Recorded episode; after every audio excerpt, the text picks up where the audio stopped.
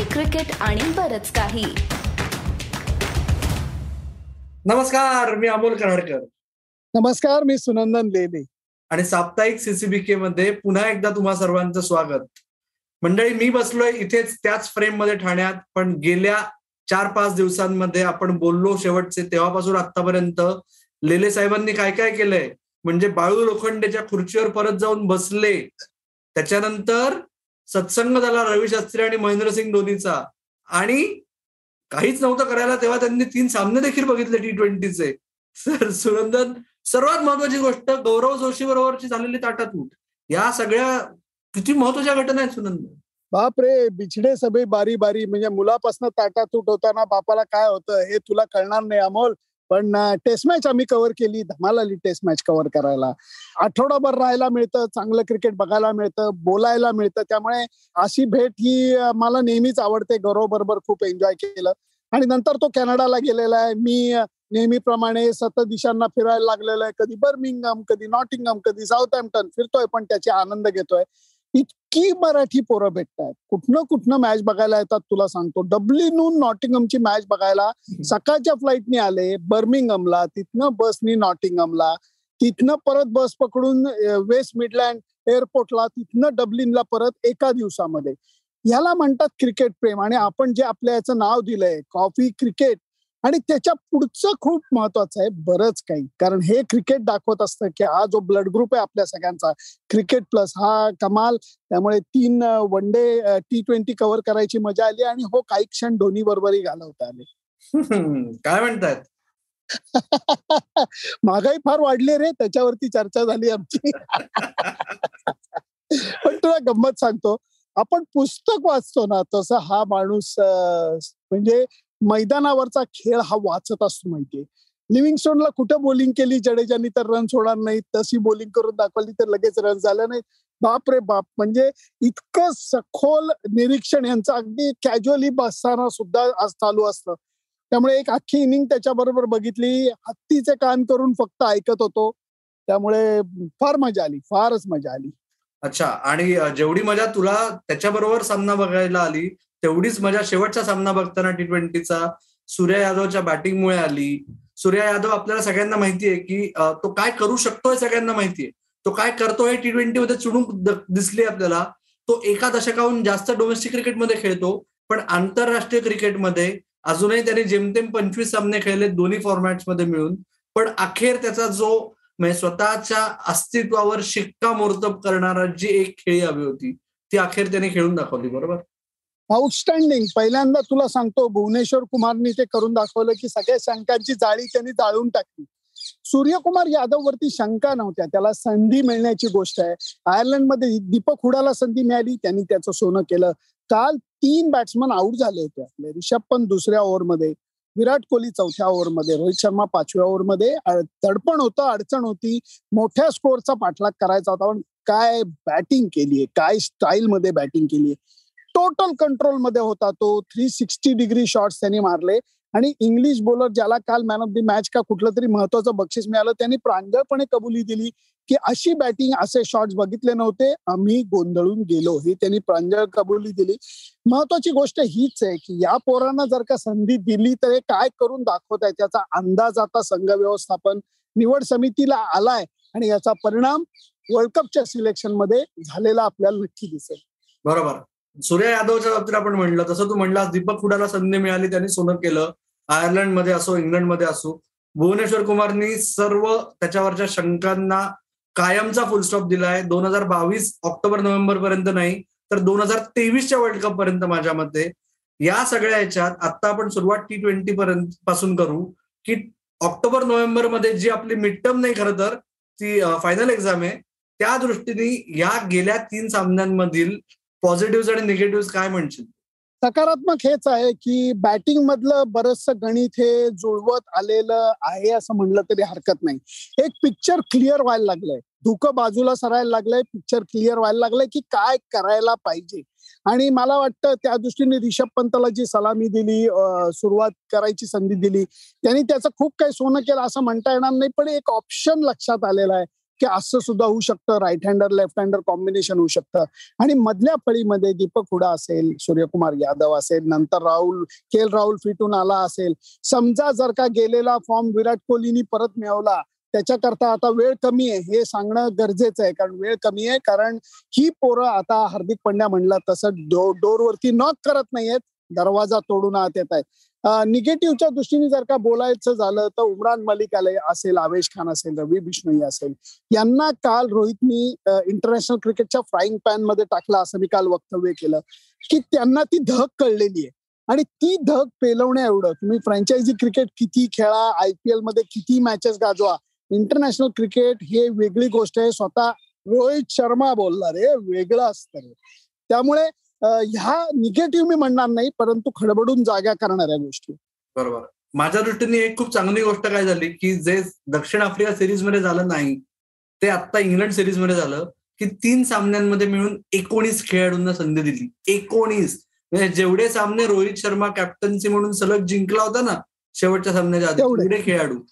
आणि ते एका दृष्टीने चांगलं आहे. कारण काय माहितीये का? आत्ता ना पहिल्या अकरामध्ये तुमच्याकडे दोन किंवा तीन जागांवरच प्रश्न आहे आता ओके? आणि बॅकअप्स. बारा ते पंधरा साठी खरी कॉम्पिटिशन आहे की जे बॅकअप्स नक्की कोण असू शकतील. त्या दृष्टीने एवढ्या सगळ्या लोकांना ट्राय आउट करणं ही चांगली गोष्ट आहे. जे याच्यापुढे मला असं वाटतंय की वेस्ट इंडिज आणि झिम्बाब्वेमध्ये सुद्धा टी ट्वेंटीमध्ये तेच होईल आणि एशिया कप पर्यंत तुमच्याकडे पहिले पंधरा क्लिअर असतील. असं मला आता वाटतं आणि त्या दृष्टीने एक पाऊल तू म्हणलास असं की फक्त मला एक शंका वाटतीये की रिषभ किंवा ईशान तुम्ही जर ओपन करणार असाल तर मग विराट अथवा राहुल याच्यापैकी एकच येतो. आणि ते दोघं वरिष्ठ खेळाडू आहेत. त्याच्यामुळे जो आकारात नसेल तुमच्या पहिल्या त्याला पंधरा ठेवणं अवघड जाणार एकदम शंभर टक्के. कारण मागच्या वेळेला इव्हन धोनीनी सुद्धा सिनियर खेळाडूंच्या बाबतीत निवड समितीला सांगितलं होतं. की त्यांना पंधरा ठेवलं तर मी अकरात ठेवणार मी त्यांना बाहेर नाही बसू शकत. त्यामुळे तुम्हाला हा निर्णय कठोर निर्णय घ्यायला लागणार आहे. विराट कोहलीकडे वेळ कमी आहे हे मान्य करायला पाहिजे आता कारण काय आहे की फॉर्म हा इतक्या काळ त्याचा लांब आहे. काल संघाने त्याची पाठराखण केली की class is class is permanent तो नेहमी असतो वगैरे दर्जा हा खेळाडूचा असतो. हे करून पाठराखण केली पण विराटला सुद्धा स्वतः त्याची कल्पना आहे. काल बाद झाल्यानंतर तो पहिल्यांदा मला आयुष्यामध्ये खाल्या खाल माने घालून तो मैदानाच्या बाहेर येताना दिसला. ते दृश्य जरा मनाला चटका लावणार होतं की क्रिकेट इतक्या मोठ्या खेळाडूच्या असे हाल का करतं? परंतु याच्यामध्ये आपल्याला दयामाया दाखवून चालणार नाहीये. करंट फॉर्म मधल्या खेळाडूंनाच बरोबर घेऊन जायला लागेल. आणि तुम्ही तीन तीन चार चार विकेट किपर बॅट्समन घेऊ शकता. असं करून नाही चालणार. कारण या सगळ्यामध्ये फिल्डिंगचा ही गोष्ट आहे की उद्या कितीही तुम्ही प्रयत्न जरी केला तरी दिनेश कार्तिक ईशान किशन सॅम संजू सॅमसन आणि रिषभ पण यांच्यापैकी कोणाला आउटफिल्डमध्ये फिल्डिंग करायची वेळ आली तर टी ट्वेंटी मध्ये ते सोपं नसतं. त्यातनंही ऑस्ट्रेलियन आउटफिल्डला तर ते अजून अवघड जाईल. बरोबर. खूपच महत्त्वाचा मुद्दा आहे आणि जेवढं लक्ष टी ट्वेंटी वर्ल्ड कपकडे आहे तेवढं लक्ष अजून तरी माझ्या मते भारतीय क्रिकेट फ्रॅटर्निटी विशेषतः भारतीय क्रिकेट चाहते सर्वांना असं वाटतंय की वन डे सिरीज कुठून मधून काढली उगीच काय त्याचं महत्त्व आहे? तर मित्र हो काहीच महिने उरलेत. दोन हजार तेवीसच्या वर्ल्ड कपसाठी देखील. त्याच्यामुळे या तीन सामन्यांचं हो महत्त्व किती आहे सुनंद? खूप मोठं आहे. त्याचं कारण तुला सांगतो Jonny Bairstow Joe Root Ben Stokes हे खेळणारी टीम आता वनडेला भिडणार आहे. त्यामुळे आई शपथ दूध का दूध पाणी का पाणी होणार आहे. त्याचा चटका तुम्हाला इथं सुद्धा लागू शकतो कारण तेच खेळाडू खेळणारे जे टेस्टमध्ये वन डे ने टी ट्वेंटी सारखे खेळलेले होते. त्यामुळे या सगळ्याचा परिणाम होताना दिसणारे ही मालिका तेवढी सोपी नाहीये. मजा येणार आहे. कारण मॅचेस सुद्धा ओव्हर लॉर्ड्स आणि मँचेस्टरला आहेत. हे सुद्धा विसरून चालणार नाहीत. मार्की ग्राउंड आहेत. याचा अर्थ इथल्या संयोजकांनी ही सिरीज सिरियसली घेतली आहे. भारतीय संघाला घ्यायलाच लागेल. भारतीय संघात तुला काय वाटतंय की सोळा जे खेळाडू आहेत त्यातलं जर विशेष लक्ष कोणाकडे असेल तुझं? नाही विशेष लक्ष हे परत की सलामीपासनं या सगळ्यांना लक्ष द्यायला लागेल. विराट कोहलीला खेळायची संधी मिळेल. त्याला तो सावरायची ही काही शेवटच्या काही संधींपैकी एक संधी असेल. कारण आता पेशन्स हा इंडियन टीमच्या संघ व्यवस्थापनाचा सुद्धा हळूहळू कमी व्हायला लागणार आहे. ही गोष्ट आपल्याला लक्षात ठेवायला लागेल. आणि त्याचबरोबर जे मध्ये हर्षल पटेलनी टी ट्वेंटी मध्ये करून दाखवलं की आपली जागा पक्की करण्यासाठी त्यांनी अडचणीच्या काळात बोलिंग टाकण्यासाठी येस मी तयार आहे. हे करून बोलिंग टाकून दाखवली. तसं मला अजून एक गोष्ट सांगावीशी वाटते इथे. रवींद्र जडेजाकडे आपण खूप चांगल्या नजरेने ऑलराऊंड प्लेअर म्हणून बघतो पण बॉलर म्हणून तो ऑस्ट्रेलिया इंग्लंडमध्ये वनडेला यशस्वी झालेला नाहीये. त्याला सुद्धा आपल्या बॉलिंगमध्ये काही ना काहीतरी बदल आणायला लागेल खास करून जेव्हा विकेट चांगला असतं बॅटिंगला बरोबर.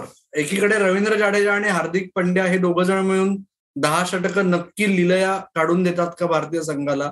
त्याचबरोबर मला स्वतःला असं वाटतं की वन डेजमध्ये. जर टी ट्वेंटी वर्ल्ड कपमध्ये नाही झालं ना तर वन डे साठी मोहम्मद सिराज वर्सेस हर्षदीप सिंग हा डायरेक्ट फेस ऑफ होऊ शकतो. प्रसिद्ध कृष्णा पहिला दावेदार आणि नंतर सिराज आणि हर्षदीप पैकी एक.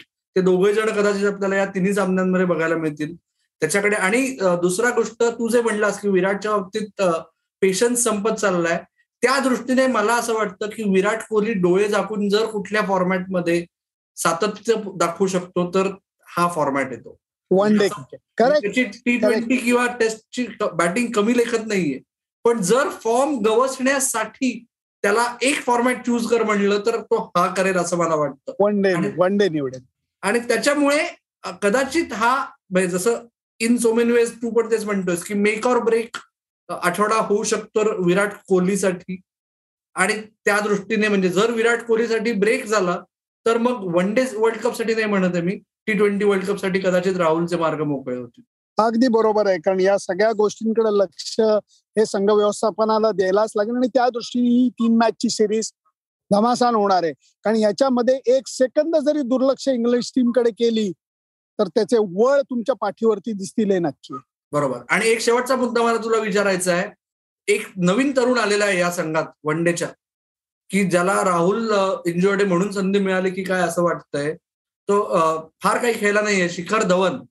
त्याच्याबद्दल गब्बर सॉलिड जोरात प्रॅक्टिस करतोय.